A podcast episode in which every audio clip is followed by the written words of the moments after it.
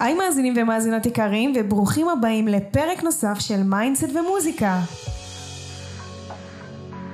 mindset ומוזיקה היא תוכנית שבאה להראות לנו את מאחורי הקלעים של עולם המוזיקה וגם של ה mindset. אני מאמינה ש mindset ומוזיקה ועצמאות אה, זה בא ביחד. בכלל, להיות זמר, להיות מוזיקאי, אתה חייב לעבוד על האמונות שלך, על הערך העצמי שלך, על כל מה שמגביל אותך מלהיות באמת מוזיקאי כמו שאתה רוצה ברמה הכי גבוהה שיש. תחלמו גבוה, תכוונו גבוה. אגב, אני אחרי ההופעה בבר גיורא, אני חייבת לשתף אתכם שהיה פשוט מדהים. נהניתי מכל רגע. היו 140 אנשים שפיצצו את כל האולם, והיה שמח, היה מרגש. אני בהמשך מעלה סרטונים לכל הרשתות, ליוטיוב, לטיק טוק, כי כדי שתראו באמת את הסרטונים ערוכים ויפים. וזהו חברים, יש לנו אורח מאוד מאוד מיוחד בפרק, אז בואו נצלול, אני כבר מתה שתשמעו את הפרק הזה. שיהיה האזנה נעימה.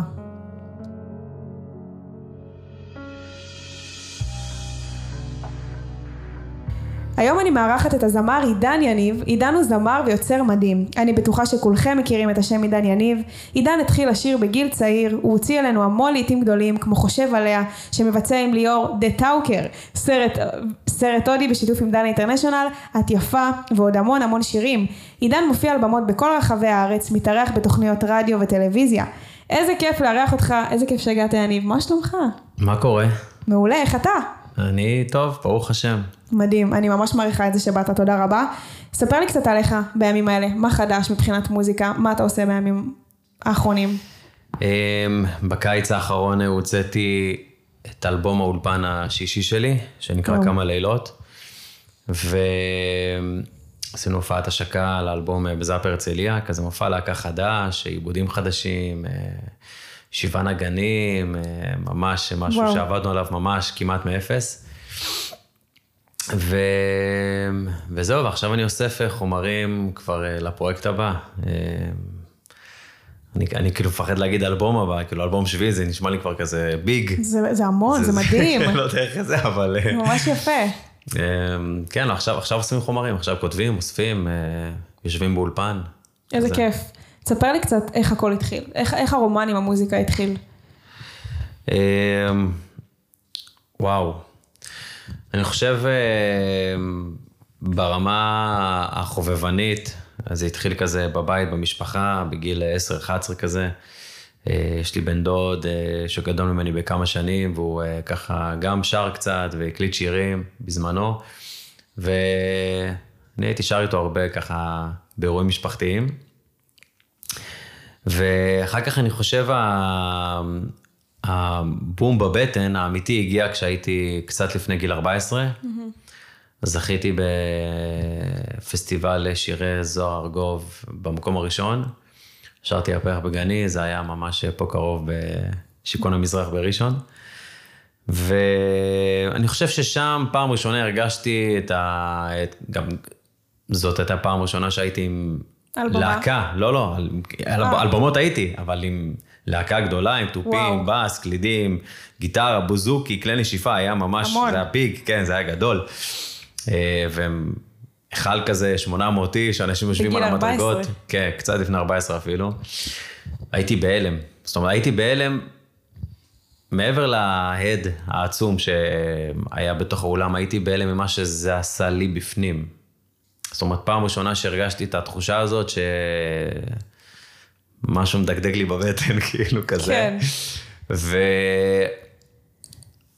ולא עשיתי עם זה כל כך הרבה, זה עדיין היה כאילו באיזה גדר תחביב, מאוד משפחתי, מאוד כזה בבית ספר, מאוד uh, כל הטקסים וכל כן. הדברים האלה וזה. אבל ברמה המקצועית זה החל בגיל 17.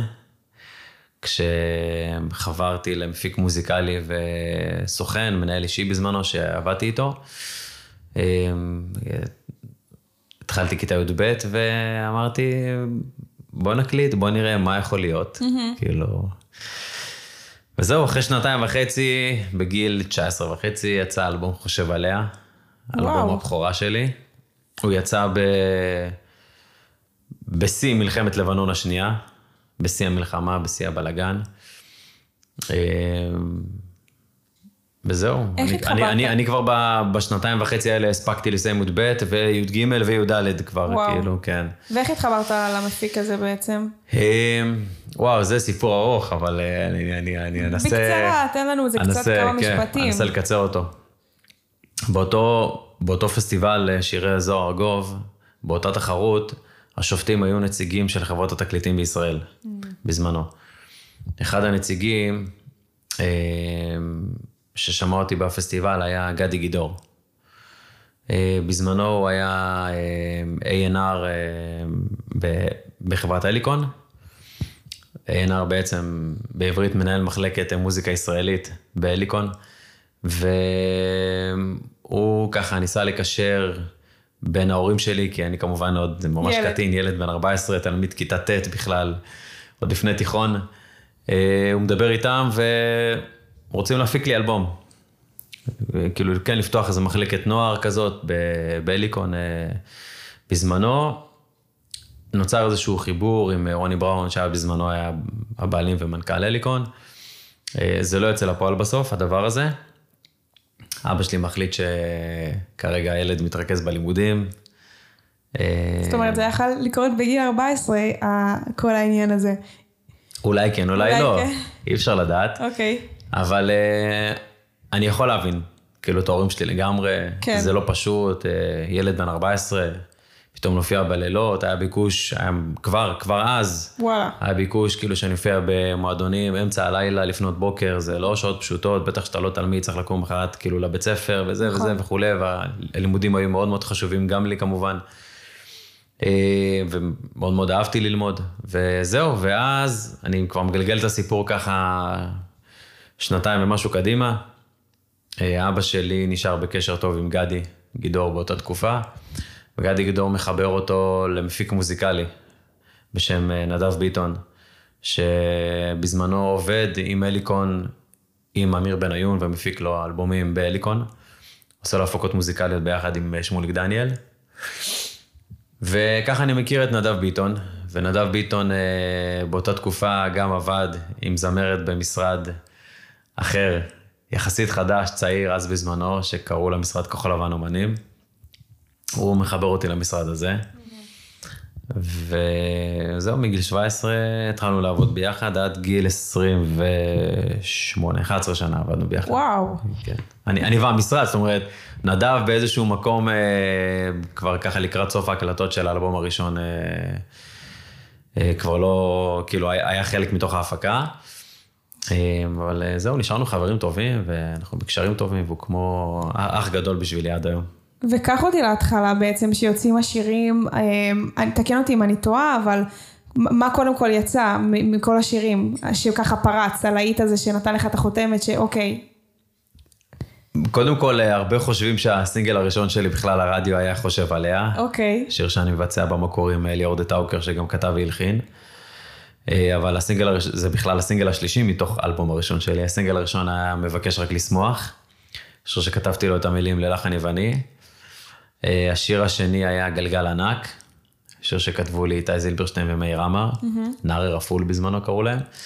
אה, ואז יצא חושב עליה? ורק אז יצא חושב עליה. אוקיי, וזה כן. משהו שנתן את הפריצה? כן, הוא יצא, הוא יצא בחורף 2006, אבל הפריצה שלו הגדולה קרתה ממש רגע לפני מלחמת לבנון השנייה, כמעט חצי שנה אחרי זה רק. הוא פשוט בער מהשטח, אה, פשוט הגיע משום מקום וטרף את הקלפים באותה תקופה. כן. וואו. אנחנו כבר בכלל, הוצאנו כבר סינגל אחרי זה, עוד לפני שהשיר פרץ, עוד לפני שחושב עליה פרץ, הוצאנו עוד סינגל אחרי זה, וחושב עליה פשוט ככה שטף אותו כמו גל. וואו. ומתי יצאה את יפה? את יפה יצאה שנה אחרי זה, אה. לקראת קיץ 2007. אבל- אוקיי. אז את יפה היה הסינגל הראשון שלי מהאלבום השני שלי. אוקיי. האלבום השני שלי נקרא חכי לי, ואת יפה יצא הסינגל הראשון מתוך האלבום השני, אחריו יצא סרט הודי, חודשיים אח- אחרי שאת יפה יצא, יצא סרט הודי עם דנה אינטרנשיונל. ספר לי קצת באמת על השיתוף עם דנה, איך זה היה, ומה מה הקשר הודי? כאילו, אתה אתה הודי? לא, לא? אני בוכרי שלם. אה, אוקיי, אז מה, תספר כן. לי קצת איך זה הגיע, הרעיון של השיר.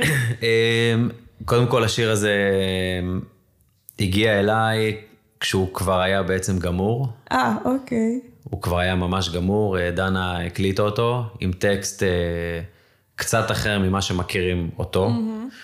אבל אה, הוא היה צריך להיות רק מתוך האלבום של דנה, בהתחלה. והמנהלים של דנה, המנהל של דנה והיא בעצמה, חשבו שזה צריך להיות איזשהו דואט עם איזשהו זמר שייתן איזשהו גוון ים תיכוני, mm. טיפה אחר. אמ, אז הם פנו למנהלים שלי. אני שמעתי את השיר הזה כשהייתי בהפלגה, פעם היו הפלגות, הופעות והפלגות כאלה. אז אני שמעתי את השיר הזה שם באוזניות ב-MP3, היו פעם MP3 כאלה, את זוכרת? iPad כזה, שקטנים כאלה? בטח. אייפדים? כן. אייפודים, אייפודים, סליחה, כן. אייפודים, משהו כזה. בקיצור, אה, אני שמעתי את זה שם אה, באוזניות, ביום אה, חמישי, בהפלגה, חזרנו לארץ ביום ראשון בבוקר. כמובן שמשמיעה, על, על, על השמיעה הראשונה, כאילו, אמרתי למנהלים שלי, אני כן, כאילו זה, זה קורה, אני, אני, אני רוצה לעשות את זה. כן. אני, אני מבין את הפוטנציאל כבר, כאילו, עוד לפני שיש טקסט עבורי, עוד לא היה טקסט עבורי בכלל. אבל הלחן וה... כן, כן, הכל, הקצב, הלחן, העיבוד, הכל כבר כאילו מי ממש... מי הלחין וכתב את השיר? אמ, את המילים כתבה דנה אינטרנשיונל, ביחד עם המנהל שלי אז, שקראו לו ינאי רטפן. את הלחן, הלחן של דנה גם. Mm. העיבוד וההפקה של אה, זיו גולנד ואלי אברמוב. הייתי בטוחה שזה איזשהו לחן של סרט הודי במקור, כאילו... לא, לא, לקחו משם, לא, זהו, יש שם כל מיני סימפולים כאלה שלקחו okay. מכל אוקיי. מיני סרטים הודיים וזה כנראה. אבל אני כבר קיבלתי כאילו את העיבוד מוכן, mm. סולם גמור, מבנה, הכל גמור, אין, אי אפשר לגעת בכלום. וואו. מה שלא אמרו לי, תכף אני אגיד לך, זה אני לא יודע אם הרבה יודעים, אבל בקיצור, אני חוזר לארץ ביום ראשון, כן, בבוקר כן. מה, מההפלגה, אני אומר להם, טוב חבר'ה, אני רוצה להקליט. אומרים לי, טוב, היום אחרי הצהריים. אני אומר, טוב, אבל אין טקסט, כאילו, לי, אין, אין, אין בשבילי טקסט, יש רק את הטקסט שהיא שרה. טוב, תוך כמה שעות המנהל שלי אז בזמנו כותב כאילו שורות כזה וואלה. וזה. הם מאשרים את הטקסט כמובן, את כל התיקונים, אני מגיע לאולפן, אני בטוח שדנה שמה, אומרים לי, חמוד, דנה כבר בחו"ל, היא סיימה את ההקלטות של האלבום. אמרתי להם, מה, אבל סולם, משהו, אמרו לי, אין, תשאיר ככה. תתמודד. תתמודד.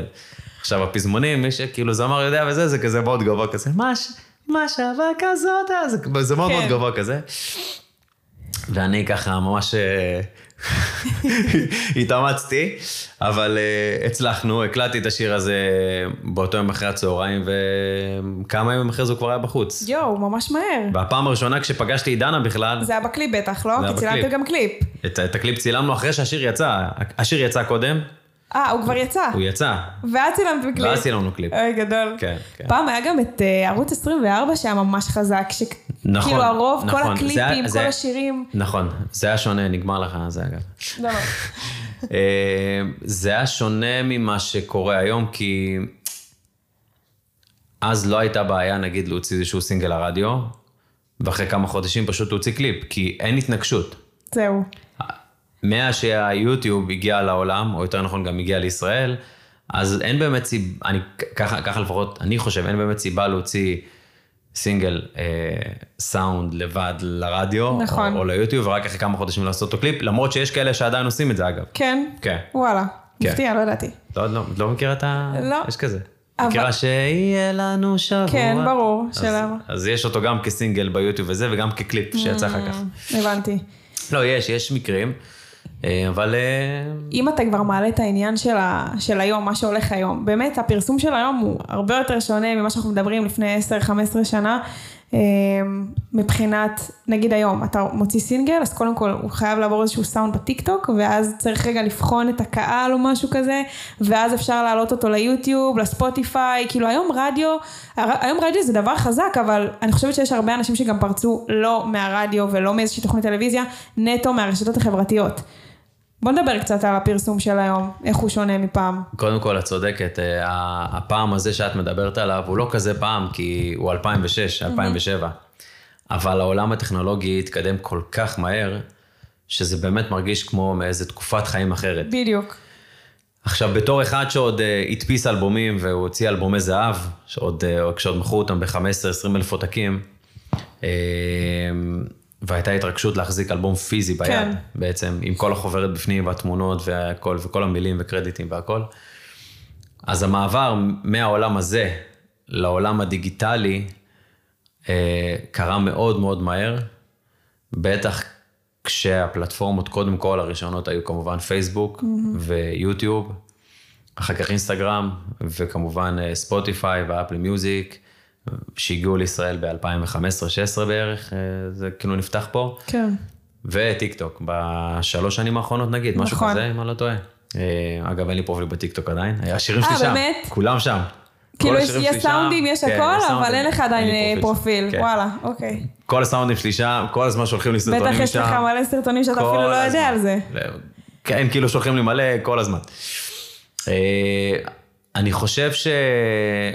את הזכרת את הרדיו בתוך הדבר הזה, אני חושב כן. שגם הרדיו ואנשי התוכן ברדיו והמנהלים של הרדיו, העורכים של הרדיו, גם הבינו בדיוק. בעצמם כבר את הכוח של הרשתות, כי...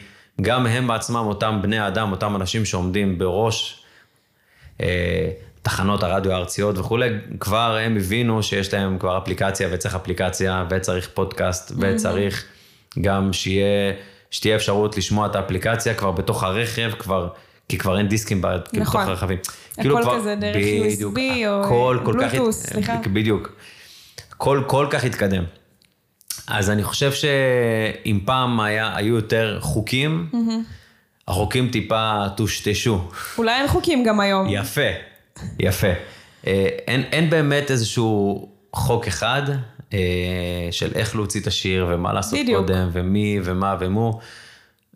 בואי לא, לא נלך רחוק, משנת 2008 או 2009, אם אני לא טועה. אה, כשלינקטון יצא לאוויר, אז פתאום תחנות הרדיו התחילו לקבל את השירים באופן דיגיטלי, וזה כבר הודפסו פחות סינגלים מפלסטיק, שגם אני עוד הייתי מהתקופה שמדפיסים את הסינגלים מפלסטיק. בוא נגיד רגע מה זה לינקטון, למי נכון. שלא יודע. לינקטון זאת מערכת uh, דיגיטלית שבעצם uh, מפיצה uh, את כל השירים כמעט שאתם שומעים היום בצורה דיגיטלית לכל המדיה, מהרדיו עד עיתונות, עד עיתונות כתובה, עיתונות בדיגיטל, מה שאתם לא מדמיינים, כן. די-ג'אים. רמיקסים וכולי וכולי, זה רשימת הפצה מטורפת. יש גם את פטיפון, נכון? יש גם את פטיפון, נכון, נכון, נכון. אה, וזהו, אז... אה, אה, אין מה להגיד, העולם באמת מתקדם, העולם וגם מתקדם. הטכנולוגיה. תשמעי, כן, ואני חושב שצריך איכשהו לנצל ולהיות בתוך היום, הדבר הזה. אז בדיוק, איך לדעתך היום נגיד מוזיקאי כן יכול לפרסם את עצמו דרך הרשתות, מה הוא כן יכול לעשות? השאלה אם זה יותר קל או, זה, או, יותר, או, או יותר קשה כאילו מהתקופה שאני התחלתי, את שואלת? מעניין, זו, שאלה, זו גם שאלה טובה. זה ש... אני לא יודע לענות על זה, אני בעצמי לפעמים, אני לא יודע אה, אם, אם זה יותר קל או יותר קשה, כי... זה נראה שגם פעם אולי פחות היה ביקוש, פחות היה אה, אנשים שבאמת שרים, פתאום היום יש באמת הרבה זמרים. קודם כל יש המון זמרים. המון. נכון, איך פעם אמר איזשהו... אה, אבי אוחיון? מוזיקאי שאני מחזיק ממנו, אה, אני לא אגיד שמות, אבל הוא אמר, ישראל זאת המדינה היחידה שיש יותר זמרים מקהל. גדול. זה נכון. תשמעי, וזה בסדר, ואנשים אוהבים לשיר, וכאילו, אה, תרבות הקריוקי בישראל גם הוסיפה פה המון המון קולות, ו... ונוסיף את כל עולם הריאליטי המוזיקלי, כוכב נולד וכוכב הבא, ו... ו... בדיוק. את יודעת, כל... אז איך אפשר באמת לבלוט עם כל, ה... עם כל הדבר הזה? או, וואו. אה, קודם כל, זה לא פשוט, זה לא היה פשוט אז, זה לא הולך ונהיה יותר פשוט היום. כי מה שקורה היום, בעצם, הקהל, יש לו 24 שעות ביממה, mm-hmm. את זה אי אפשר לשנות. אבל עומס המידע שהקהל מוצף בו, הוא מטורף. כן. בן אדם יושב בתוך הטלפון שלו, בסמארטפון, והוא גולל, והוא אומר לה, צריכה משהו שיתפוס אותו, צריך איזה רגע, איזה 10, 15 שניות, 20 שניות, של... סטורי, עולם הסטורי שהתחיל מאיזה 15 שניות, זה, זה הכניס בנו את כל המהירות, הכל צריך להיות הרבה יותר מהיר, הרבה יותר... גם השירים שמוציאים היום ממש קצרים, כאילו, שתי כן. דקות, שלושים ושלושים שניות. שוב, ו... שוב, אני לא אציין אה, שמות, אבל פעם אחת הייתי באיזה סשן באולפן, ואיזושהי זמרת מאוד מאוד ידועה. אה, הייתה ממש כאילו לפני איזה, אה, כאילו סגירה של איזשהו שיר, ממש לסגור את המבנה, לסגור כן. את הסולם, לסגור את זה, ואז היא באה למפיק המוזיקלי והיא אומרת לו, תגיד, מתחילת השיר עד סוף הפזמון, כמה זמן? הוא אומר לה, דקה ושלוש עשרה, דקה וחמש עשרה שניות. היא אומרת לו, לא, לא, לא טוב, זה צריך להיות עד דקה, עד דקה. הוא אומר לה, למה? והיא אומרת לו, כי, זה, כי הדקה הזאת, אני צריכה לחתוך אותה מתחילת השיר עד סוף הפזמון הראשון, בשביל להכניס את זה לפיד של האינסטגרם, כי אז בזמנו הפיד של האינסטגרם מכיל עד דקה. דקה, נכון. כאילו, בקיצור, את מבינה איך, איך, איך זה השפיע עלינו? את החשיבה, ברור, ברור לי. אז אתה פשוט צריך כאילו לחיות בתוך הדבר הזה, כאילו, בתוך, ה, בתוך העולם הזה. ותשמעי, יש פה יוצרים מדהימים, צעירים, באמת מוכשרים בטירוף, רק הולכים ומשתפרים ונהיים הרבה הרבה הרבה הרבה יותר טובים. כי הם גם נולדו לתוך עולם שהוא ככה מה שנקרא תחילת שנות האלפיים והאינטרנט המהיר וכבר יוטיוב בשיא שלו ופייסבוק ואינסטגרם. ו... אנשים שקולטים אותה. החשיפה, כן, היא הרבה יותר גדולה. כן. אז הם מושפעים מהמון המון המון המון דברים. אני חושב שכאילו בדור שלי, כשאני הייתי בן 13 ו-14 ו-12, התחלה של עולם האינטרנט בכלל. Mm-hmm. רק חשבו על כל מיני מוזיקה ודברים כאלה וזה. אז תספר לי כזה, בוא, בוא ניקח את זה באמת אחורה, איך, איך זה התנהל כל העניין? איך היו סוגרים הופעות? איך היית, אה, אה, לא יודעת, עושה חזרות עם כל הנגנים? כאילו, איך זה היה, בוא תיקח אותנו רגע לרגעים האלה של המאחורי הקלעים. יש משהו אחד שלא השתנה, וזה זה. מה? עולם ההופעות. זאת אומרת, אוקיי. כי אין שום דבר שיכול להחליף את האנושיות, את הקרבה, את הפיזיות במהלך הופעה. נכון. את הרגע הזה שזמר, אה, לא יודע איך להגיד את זה, אבל כאילו, מה שנקרא... בשטח. נותן את המיקרופון לקהל, סותם שנייה את הפה, ונותן למאות או אלפי אנשים לשיר איזשהו רגע של פזמון. כן. והוא פשוט צריך, יש, יש איזה רגע כזה, איזה, איזה מומנט כזה בין הזמר לבין הקהל, שהזמר סומך על הקהל. כי תחשבי שאם הזמר לא שר והקהל פתאום לא שר את מה שהוא רוצה שה... מביך. זה מביך. אבל זה משהו שאי אפשר להחליף, זה איזשהו כוח, איזו אנרגיה כזאת שאי אפשר להחליף. אז מבחינת כאילו עולם ההופעות... זה לא השתנה, וזה גם לא, לא ישתנה לדעתי, כן? תשמעי, יש, יש דברים שאולי קצת כן השתנו, אה, אבל שוב פעם, אני לא כל כך מעורה בתוך העולם של ה... נקרא לזה יותר אולי השטח, יותר ההתחלה, יותר אה, הברים, המועדונים אולי יותר, אבל אה, אני חושב שקודם כל פעם היו המון. ברים, המון מועדונים. ואתה זוכר את עצמך מופיע במלא מקומות, בטח, בטח בכל הארץ. בטח, אין, אין כמעט אה, מועדון, אני חושב שלא הופעתי בו לפחות פעם אחת וואו. בחיים שלי. אה, כן, בתחילת הדרך, בטח. אבל ו... זה, זה, זה נגיד מה שאני חושב שהוא חובה. הוא, הוא באמת, משמעית. כאילו, שיסלחו לי כולם, כל מי שחושב אחרת ממני, אבל זה משהו שהוא חובה, זה מחשל, זה מחזק, זה נותן ניסיון, כי אם אתה צולח את זה, ואתה, מה שנקרא במרכאות, אתה מנצח את הרגע הזה, אז רגעים של זאפות, ורגעים של היכלי תרבות אחר כך, ורגע... ו... פתיחת הופעה כאילו עצמאית כן, שלך? בדיוק, זה, זה יבוא הרבה יותר בקלות. יגיע יותר קהל, הם כבר שמעו אותך במקומות אחרים, אתה צובר את הקהל הזה, הם, הם, הם, הם סופגים אותך, יש להם, יש להם איפה לספוג אותך לפני כן, כאילו. ואיך היו ההופעות? כאילו, תספר לי קצת כזה על ה... לא יודעת, על הרגעים האלה ש... בוא נדבר אפילו על הרגעים שהשירים שלך ממש כאילו תפסו תאוצה וכולם הכירו את השם עידן יניב. איך זה היה? תספר לי על התחושות. אמ, זה היה מין איזו רכבת הרים כזאת. אה, ציפית, אגב, שזה יקרה? ברור שציפיתי, אמ, אבל אני חושב שלא משנה כמה אתה מצפה שזה יהיה כזה גדול ומצליח, אתה, כשזה באמת מגיע ונהיה כזה, אתה לא מבין כמה זה עצום. אתה לא מוכן לזה. כמה זה חזק, אי אפשר להיות מוכן לזה. אמ, ואתה נהנה תוך כדי הדבר, זאת אומרת, אין לך באמת זמן לנשום, זמן בשביל עצמך, זמן לעכל את הדברים, אתה מעכל את זה. אני חושב שאני בכלל התחלתי לעכל את זה רק כמה שנים אחרי שכל הדבר הזה קרה. די. כן. כי זו תקופה מאוד ארוכה של אה, עשרות הופעות כל חודש. באתי להגיד את זה, בטח אתה מרוב שאתה בעשייה כל הזמן, אין לך כאילו זמן כזה רגע לעשות ריסטארט ולחשוב. זה ברמה, כן, זה ברמה שנגיד אתה עולה באיזושהי עירייה נגיד, ויש מולך 3,000, 4,000, 5,000 איש באיזה פארק, ובשביל שאני לא אטעה באיזו עיר אני נמצא, אז היו כותבים לי את זה על דף על המוניטור, למטה. וכן, וזה קרה. וואו. כן. זה כאילו קרה שפעם אחת, כאילו ממש... התבלבלת? כן, בטח. ברור, כי אתה כבר לא יודע, אתה, כבר מרוב שאתה אתה לא זוכר איפה יצאת, איפה הגעת. כן, אתה מופיע בכל מיני מקומות. כן. בטח ימי עצמאות וכזה, שזה ממש, זה ממש קריטי. כן. פתאום כזה להגיד שם של ראש עיר אחר בכלל, כאלה. נשמע כיף. נשמע כיף. מביך, מביך, אבל בסדר. אמ, תראה, אני, אני כיום לא מתפרנסת רק מהמוזיקה. אני גם שכירה, אני עובדת בעוד עבודה. ובאמת, החלום שלי, אמ, אולי גם כמו כל מוזיקאי אחר, זה פשוט להתפרנס מהמוזיקה ולעשות את מה שאני אוהבת כל יום בבוקר, ולשיר, ולהופיע, ולהופיע באירועים, בחתונות, איפה שאפשר, בשביל באמת גם להתפרנס מזה, כי זה מה שעושה לי טוב. ואני אומרת, אני כל הזמן חושבת עם עצמי, איך אני עושה את הסוויץ', את הקפיצה הזאתי, שאני באמת מצליחה לעשות רק את מה שאני אוהבת, או רק לשיר, או רק להופיע. אני יודעת שזה אפשרי, כי אני רואה אנשים אחרים שעושים את זה, אבל השאלה, איך עושים את זה?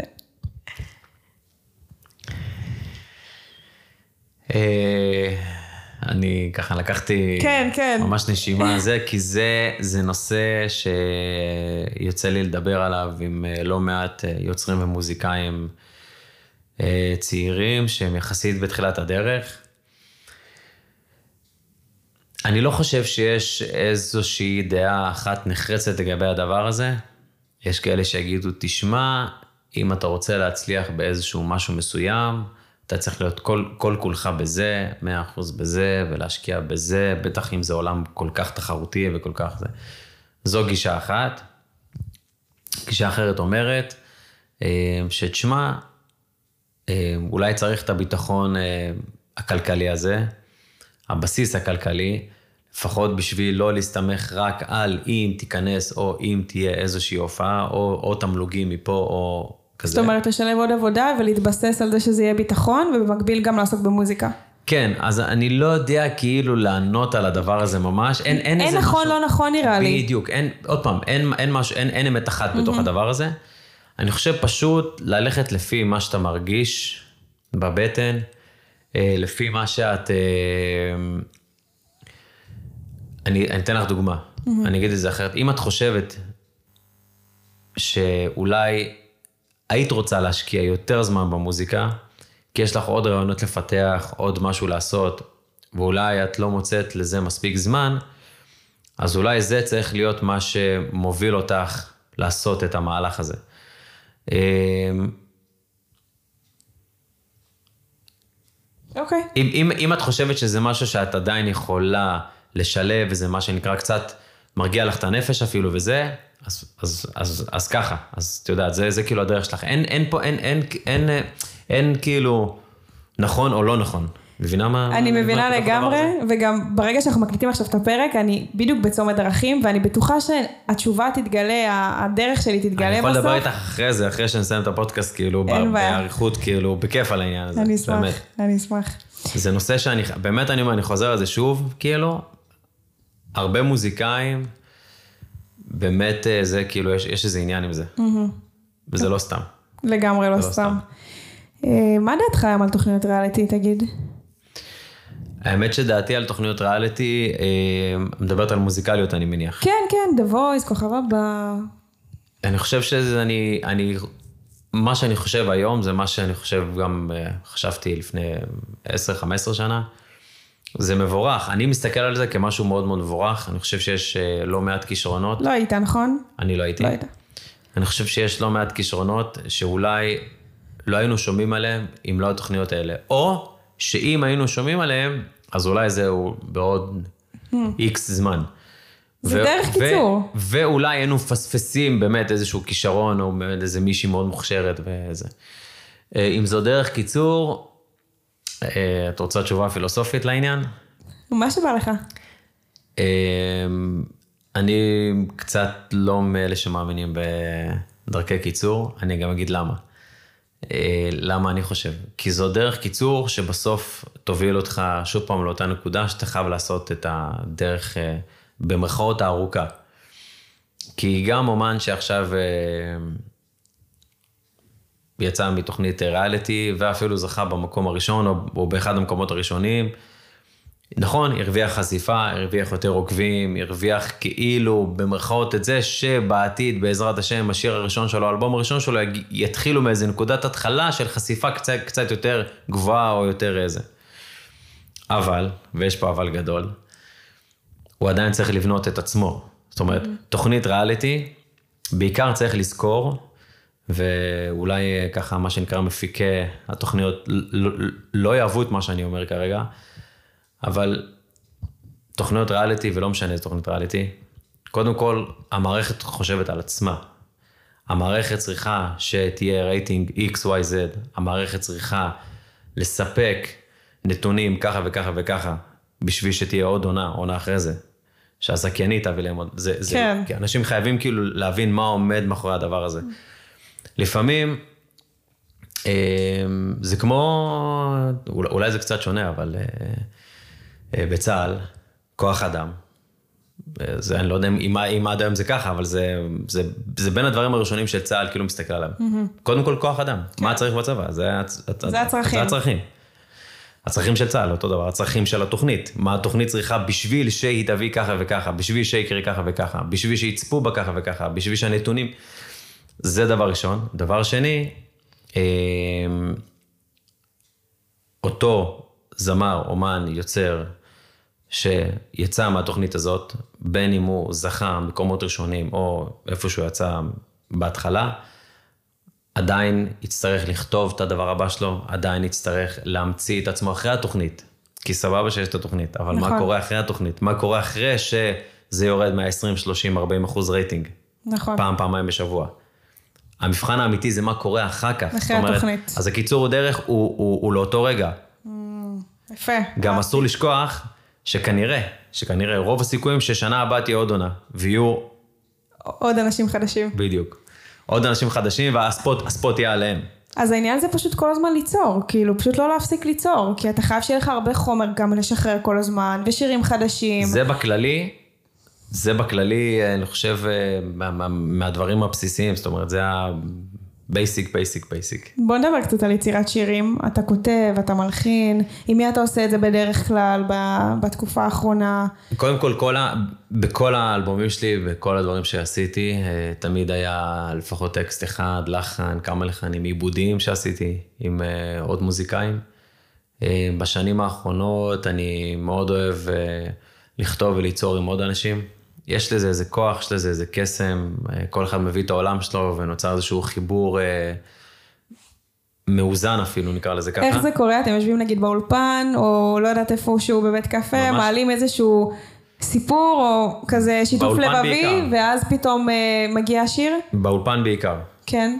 באולפן בעיקר. אני יכול להגיד לך שככה בתקופת הקורונה, אפילו קצת לפני כן, מהרגע שכתבתי ביחד עם אבי אוחיון אה, ורותם כהן ומתן דרור את השיר שלי כמה לילות, שזה שם האלבום השישי שלי. אה, אחרי זה הגיעה הקורונה אחרי כמה חודשים, ואז כתבתי עם עדי רותם ולירון עמרם את אש קטנה. כל זה קרה בתוך האולפן בגלל סיפורים שסיפרתי להם עליי, דברים שאני חווה באותה תקופה, בו... באותו רגע, באותו יום. זה יוצא הכי אותנטי, אין. כן, ופשוט, אי אפשר להתווכח. ופשוט מתחילים לכתוב את זה, ופשוט לוקחים גיטרה או פסנתר, אה, הכי עירום שיכול להיות כאילו. סקיצה. הסקיצה הכי בסיסית. אה, אני חושב שהתחושה הזאת שאתה הכי חשוף, אחר כך כבר מתחילים לחשוב על עיבוד. בהפקה. בהפקה, ואיך זה יישמע וייראה וכולי וכולי. אה, ואחר כך אה, יצא אוהב בך את הכל, אה, סינגל שכתבתי עם אלון פרץ והדס כהן. ועכשיו, באלבום הזה, שאני עובד עליו עכשיו, וזה, אני, אני, אני, אני אומר אלבום, אני מתחיל להזיע בגוף. כמה שירים אגב יש בכל אלבום? משתנה, בין תשעה ל-14 שירים, 15 שירים, תלוי אוקיי. מה מימו. אה, חלקם קצביים, כן, חלקם כן, שקטים, כן, נכון? כן, כן. אז עכשיו אני יכול להגיד לך שבחודשים האחרונים, אה, אני מכריח את עצמי לכתוב קצת יותר אפילו, ולהלחין קצת יותר, ולשבת עם אה, עוד יוצרים, עוד מוזיקאים. אתה מנגן אגב? מאוד אוהב, כן, על קלידים. על מה? על קלידים? גם אני, מתה על זה. לגיטרה פחות התחברתי. אני גם קצת, אני יודע אקורדים ממש בסיסיים, אבל לא, לא, לא יותר מזה. ואני פשוט אה, מכריח את עצמי יותר לכתוב, יותר לשבת, כי אני רוצה, יש לי כבר איזשהו רעיון כללי, יש לי, יש לי איזשהו vision, איזה קונספט כזה לפרויקט הבא. איך אני, איך אני רוצה שהוא יישמע... שתף אותנו קצת, כאילו משהו, אה, איזה דברים אחרים היית רוצה? אני חושב ש... אה, גם את הקהל שלי, ובעיקר אני חושב את עצמי, עוד, עוד, עוד לפני הקהל, עוד לפני, עוד לפני הבחוץ. אמ-המ. אני עצמי חושב שאני כבר באיזשהו שלב, גם בקריירה שלי וגם ברמה האישית, יש לי הרבה יותר מה להגיד. אה, למדתי המון כל השנים האלה. ישבתי עם אה, אנשים מאוד מאוד מוכשרים וספגתי מהם הרבה. ואני חושב שהגיע הזמן וגם בא לי להוציא דברים שלי יותר החוצה. אני יודע, אין לי עדיין מספיק את הביטחון הזה לעשות את הכל לבד. איזה דברים למדת? מה זאת אומרת? כאילו, בכלליות. אה, במוזיקה אתה מתכוון, או דברים... אה? במוזיקה, על עצמי. לפעמים אתה לומד על עצמך דברים דרך הרבה מפגשים עם, עם אנשים אחרים, עם ניסיון חיים אחר, אנשים שבעצם שמים לך מראה mm. מול, ה, מול הפנים, דברים שאתה לא בדרך כלל רואה על עצמך. אה, אגב, איך נוצרים החיבורים האלה של, של הכותבים, של היוצרים, של השמות האלה שהבאת עכשיו, זה שמות מאוד מוכרים שבאמת יוצרים והם בתעשייה, איך מגיעים אליהם? אה, מה, זה עם השנים כזה התפתח? תראי, אני יכול, אני אתן לך דוגמה אה, על כמה יוצרים. אה, אחד זה אלון פרץ. הוא שלח לי סקיצה למייל, משום מקום, אני לא, אני לא הכרתי אותו לפני כן. באיפשהו ב-2016. זה התגלגל לזה שהסינגל הראשון מהאלבום הקודם שלי, הסינגל הראשון שנקרא מי, זה שיר שהוא כתב והלחין, משם התחברנו ועשינו עוד דברים, ועכשיו אנחנו כותבים ויוצרים עוד דברים. זאת אומרת, הוא פנה אליך. כן, שלח mm-hmm. סקיצה במייל, אה, ואז דרכו הכרתי עוד יוצרים ויוצרות אחרים. Mm-hmm. זה מעגל ב- כזה? בדיוק, בדיוק. ופשוט... אה, סשן כזה שאתה אומר, טוב, בואו בוא נפגוש את זה ואת זה ואת זה, וזה, וזה פשוט קורה, כאילו. אתה מסכים איתי, אבל אם נגיד עכשיו אני זמרת לא מוכרת, אף אחד לא מכיר אותי, ו...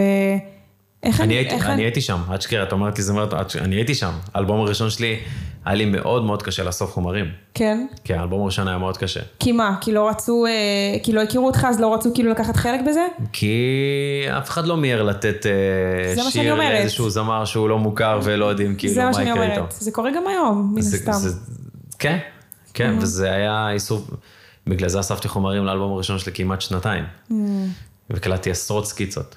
וואו. עשרות סקיצות. כמעט כל שיר שהלכו לי פשוט הקלטתי רק, רק בשביל שאני אשתפשף, רק בשביל שאני... אגב, אבל זה מה שעשה את ההבדל אחר כך, כי, כי, כי ככל ששרתי אחר כך, זאת אומרת, אותם יוצרים שבסוף כן הציעו לי שירים שלהם, וקלטתי כן. סקיצה כבר על השיר שלהם, ופתאום כן. היה גייד שירה שלי על סקיצה שלהם, אז פתאום הם ככה, מה שנקרא, לא יודע, הבינו את היכולות, זה פתאום כזה ריגש אותם, זה תפס אותם, אז פתאום הציעו עוד שיר, או פתאום אמרו לי, תקשיב, יש עוד יוצר וזהו, שלח לי איזה טקסט. אולי דבר איתו שגם ישלח לך איזה מה. הבנתי. זה, זה, זה פתאום מגיע כזה. זה מרגיש שאתה שם את, ה, את כל קולך, וכאילו היקום כזה, אלוהים בי, רואה בי. אותך, מתכוונן, הוא רואה אותך משקיע, הוא רואה שאתה מקליט, לא משנה מה, אתה מקליט, אתה בפעולה, והוא באמת מכוון אותך ומגנט עליך עוד דברים. ככה. כן, זה בסוף, אני עוד פעם, אני, אנחנו, אנחנו דיברנו ככה לפני הפודקאסט הזה, על, על, לפני הפודקאסט הזה. כן. אנחנו דיברנו על שאני שמעתי קצת פודקאסטים שלך, אחרים. Mm-hmm.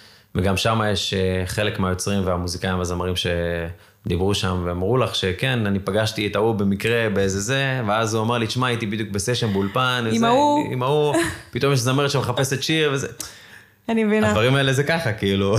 לא, לגמרי, יש פה מסר מאוד חזק, פשוט נכון. תעשו, כאילו, ת... אל תפחדו, תעשו את נכון. הצעדים האלה, אני בטוחה שאלוהים יעזור לכם, ו... וברגע שאתם מתכווננים למשהו, אז זה גם... היקום מחזיר לך, אנשים, בדיוק. אנשים בסופו של דבר תמיד יחפשו שיתופי פעולה. נכון. כי הם גם אכפת להם מעצמם, וגם רוצים להתקדם, ואני חושבת מזה, שזה... וחוץ מזה, כל מי שהיום הוא somebody, היה פעם nobody. Hmm. זאת אומרת, אף אחד לא... לא נשאר כזה לנצח. אה, עזבי שלא נשאר, אף אחד לא התחיל מלהיות וואו, צודק. אני, זה, כאילו כולם התחילו מאיזה משהו, זה, איזה שיר פה ועוד שם וזה, והופ, השיר הזה הגיע לזמר הזה, וזה הגיע לזה. אני חייבת להגיד ש... אני, אני פונה למלא זמרים ולמלא אנשים, ובאמת שאתה ככה הגבת לי וכתבת לי, אני קודם כל רוצה לשמוע את הפודקאסט שלך, זה באמת הראה לי מי אתה כבן אדם שבאמת אכפת לך קודם כל לשמוע רגע מי זאת הבחורה שהיא פונה אליי, אה, מה היא רוצה, ובאמת חקרת את זה לעומק, ולקחת את זה בשתי ידיים והגעת, וזה באמת לא מובן מאליו. אני רוצה להגיד לך למה, אני, סליחה שאני, אני, אני לא רוצה להישמע אה, מתנשא או לא יודע, יהיר, אבל אה, אני חושב בשנתיים האחרונות, בטח בקורונה, כשכולם ככה הסתגרו בבתים, כן. קיבלתי לא מעט פניות להשתתף בפודקאסטים. לאו דווקא, אגב, שקשורים רק למוזיקה. אה, אפילו חלק מהפודקאסטים היו כאלה שרצו שאדבר על הצד הכלכלי mm. של, של, של המוזיקה. כן. על תמלוגים, על הפקה, על עלויות, על אה, וכולי וכולי, שזה נושא נפרד לגמרי. נכון. אה, ואת יודעת, וכאילו אני חושב שפשוט היה חשוב לי, חשוב לי להבין ש... קודם כל יש לי מה להגיד, ויש לי אולי מה לתרום. יש לך הרבה. ואולי מי שישמע את זה, כאילו מספיק אחד או אחת, שישמעו את זה, וזה מה שנקרא, יניע אותם, לכתוב, כיף. לעשות, ליצור, לנסות לייצר קשרים, לשלוח מיילים, לכתוב לאנשים בפייסבוק, באינסטגרם, בלי, בלי, בלי להתבייש. תשלח לעשרה, אחד יענה, תשלח למאה, עשרה יענו, נכון. הדברים התגלגלו. מדהים. אנשים הכירו אתכם, אתם, אה, כן, זה, זה, פשוט, זה, זה פשוט ככה. איזה כיף, ממש כיף לשמוע. אני, אני שמח שבאתי, אני שמח ששמעתי ואני ממש נהניתי מהפודקאסים שלך, אמרתי לך. איזה וגם, כיף. וגם, וגם שם היו שמות של באמת אנשים שאני בעצמי, כאילו, ככה, היה לי... אותי, אותי זה עניין. אותי ממש עניין, כאילו, איך אה, נגיד יובל בן דוד, או רותם חן, או אה, אופיר מלול שדיברנו עליהם. איך הם התחילו? איך הם התחילו, איך זה התחיל, איך קרה, אני, מכיר, אני, את, את, את, כאילו את חלקם, חלק מהאנשים ש, שאת כבר ככה עשיתי איתם את הפודקאסט, אני מכיר גם באופן אישי, חלק הכרתי רק בחצי שנה, שנה האחרונה, mm-hmm. חלק אני לא מכיר באופן אישי, אלא רק בשם עדיין. וזה מעניין, כאילו, לדעת מי האנשים שעומדים אה, מאחורי הדבר הזה. וואי, ממש תודה. שמחה, שמחה לשמוע, תודה רבה. אני אשאל אותך את השאלה שאני שואלת את כולם, מה, מה החלום הגדול שלך? איפה היית, לא יודעת, אני לא אשאל אותך איפה אתה רואה את עצמך עוד חמש שנים, כי בטוח שזה תמוד מוזיקה, אבל איזה יעדים עדיין לא סימנת עליהם וי, ואתה כן רוצה?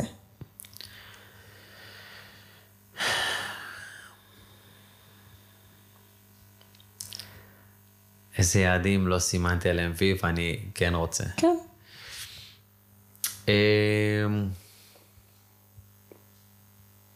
וואו. התקלתי אותך.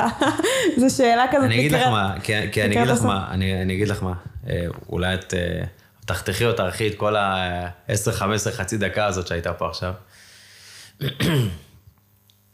אבל אני בעיקר משתדל ליהנות מהדרך. אה, לפני כמה שנים, לא דיברנו על זה, אבל לפני קצת יותר משמונה שנים לקחתי החלטה אה, לעזוב חברת תקליטים ולהפיק את הדברים שלי עצמאית. היום אתה עצמאי? כן. אוקיי. ואחת הסיבות להחלטה הזאת נבעה בעיקר מזה שפחות אמ, חיפשתי כבר, מה שנקרא, לרדוף אחרי הדבר הבא, אלא להתרכז בליהנות מהדרך. יפה מאוד. אין לי שום דבר נגד חברות תקליטים, שלא יישמע ככה, אגב, חס וחלילה, חס ושלום. אה, פשוט חושב שבאיזשהו, הגעתי לאיזשהו שלב או מצב עם עצמי, משהו עם עצמי, שפשוט אמרתי, אני רוצה ליהנות מהדרך.